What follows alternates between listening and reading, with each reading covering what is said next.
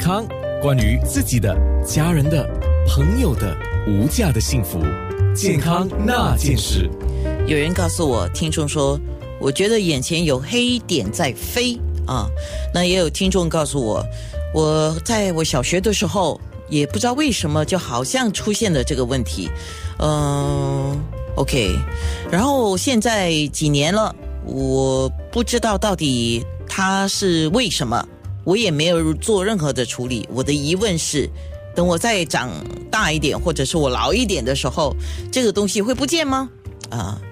出现了会不见吗？这样的一个问题啊，是最多人问我的问题。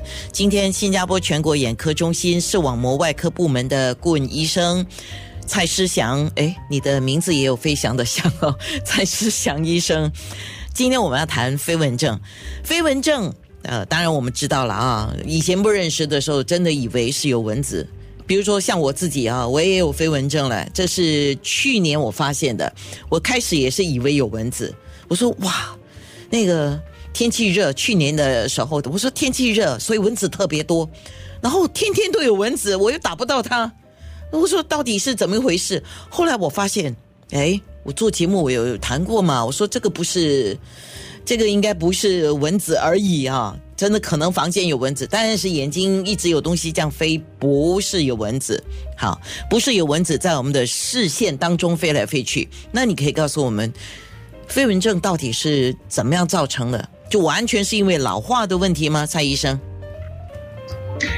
？OK，所以呃，飞蚊症其实是一个症状啊，呃，就是好像这是我们的眼球对吗？啊，这是我们的眼球的前方，这个是眼球的呃中间里面有一个玻璃体。OK，所以最普遍呢，能够造成飞蚊症，呃，是我们的玻璃体这这个部位开始退化，所以跟年纪大有关系。当然，呃，如果呃年纪小的人，有时候如果好像高度近视呢，也有可能会看到飞蚊的。这个是他们看到眼睛里面的玻璃体在晃动，其实还没有退化的现象，其实也是很普遍的。这是飞蚊症最普遍能够造成飞蚊症的原因啊，就是我们的玻璃体呃退化。呃，那玻璃体退化呢，有时候会造成视网膜破裂或者视网膜脱落，这些就会比较紧急啊。呃，那也有其他能够造成呃。飞蚊症这个症状，好像呃眼球里面出血，或者眼睛发炎啊，出血呢眼球里面就有红血球，就会造成飞蚊的现象，或者发炎就会有白血球，也是造成飞蚊的现象。不过这些都比较罕见。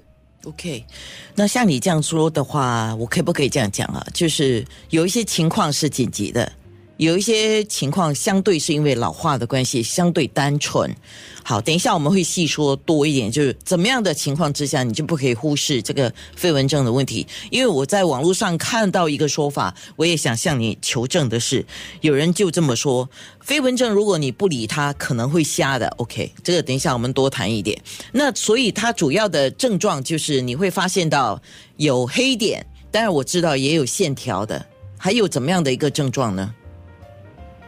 啊，就有些人呃黑点呢线条是很普遍，当然有些人会形容成呃好像蜘蛛网的现象，其实各种形状都有，好像呃有些人形容像蚯蚓啊，就是重点呢是这个飞蚊是在他们看到，特别是在看到亮光呃太阳底下的时候看得更清楚，而且呃这个飞蚊的晃动呢其实是比比眼球的，好像如果你从左看到右。啊，这个飞蚊会比你的眼球的速度慢一点点，这个就好像是，呃，大概可能应该就是飞蚊的现象，是一个症状。